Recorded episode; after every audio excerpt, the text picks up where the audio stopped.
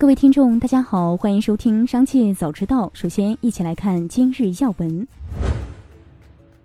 针对歌尔股份遭境外大客户砍单及相关传闻，记者向歌尔股份方面进行联系，公司相关负责人对所暂停合作产品的生产情况、相关传闻虚实等进行了回应。网传歌尔股份被踢出果链、面临罚款等传言，负责人表示，相关信息请参见公司公告。但踢出果链等传言明显是谣传，公司只是应需求暂停客户一款产品，其余的项目都在正常合作，包括罚款多少亿的传闻都是不实信息。公司还在评估具体损失，会及时公告。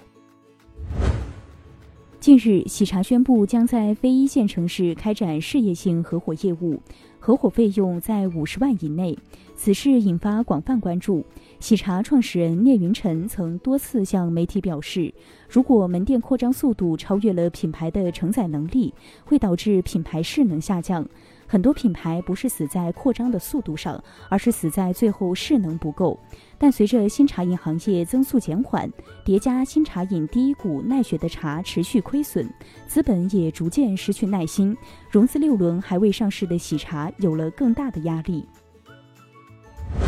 继续关注企业动态。知情人士称，台积电计划未来几个月内宣布在美国亚利桑那州菲尼克斯市北部新建一座尖端半导体工厂，毗邻2020年宣布建造的120亿美元综合工厂，投资规模据悉与此前项目大致相同。报道称，台积电计划建造的新工厂将以三纳米制程生产。沃尔沃发布声明称，将剥离内燃机业务，集中资本开发高性能电动系统。这也使得沃尔沃成为第一家完全退出内燃机开发和制造的汽车公司。沃尔沃在欧洲贝持股百分之三十三，现在这部分股权也全部出售给吉利。此次交易的详细条款未对外披露，但沃尔沃方面称。业务剥离所得将用于公司电气化转型。如果获得监管批准，该交易预计将在二零二二年年底前完成。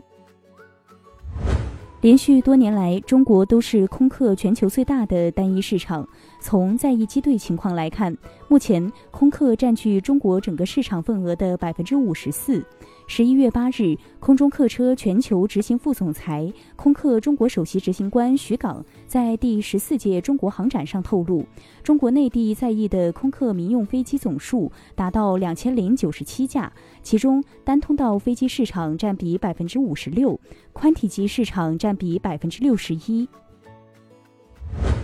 近日，推特在其知识页面上提到，全球禁止推广政治广告。这种政治广告包括呼吁投票、请求财政支持、提及候选人等。此前，特斯拉的一位批评者奥多德表示，推特拒绝了他的一条反特斯拉广告，声称该广告违反了该公司的政治广告禁令。据悉，该条推文批评了特斯拉的完全自动驾驶功能。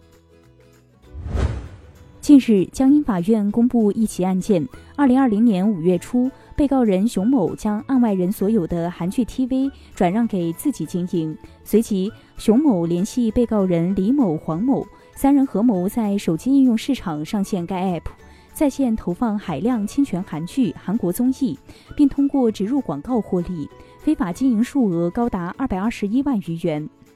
江阴法院审理认为，熊某等五人以盈利为目的，未经著作权人许可，共同通过信息网络向公众传播影视作品，构成侵犯著作权罪，依法判处熊某等五人三年至一年三个月不等的有期徒刑，适用缓刑。接下来将目光转移到产业纵深领域。郑州多家银行出台了针对企业和个人住房按揭的延期还本付息政策，加强对小微企业、个体工商户及社会民生的金融支持。郑州银行相关负责人表示，按照现有的延期政策，郑州银行对中小微企业和个体工商户、货车司机贷款及受疫情影响的个人住房与消费贷款等实施延期还本付息，应延尽延。单次最长给予六个月的宽限时间，延期期间不计收罚息复利，不算逾期，并进行征信保护。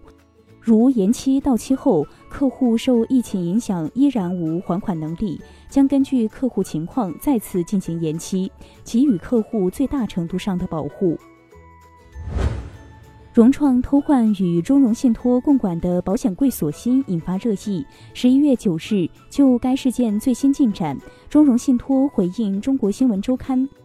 我司已经就解决方案与融创进行交涉，目前尚未收到融创方反馈。同时，我司多次向江岸区相关政府部门反映情况，协商并提交了解决公园大观项目交付及信托计划投资人利益实现的方案。”尚需要政府专班统筹，各方推进解决。当地时间十一月八日，比特币一度跌至一万七千三百点八美元，创二零二零年十二月以来新低。据报道，其他加密货币也几乎全军覆没。Bitcoin 数据统计，全网二十四小时爆仓量十一点六亿美元，约合人民币八十四亿元，二十四小时共有三十七万人爆仓。以上就是今天的全部内容，感谢收听，我们下次再见。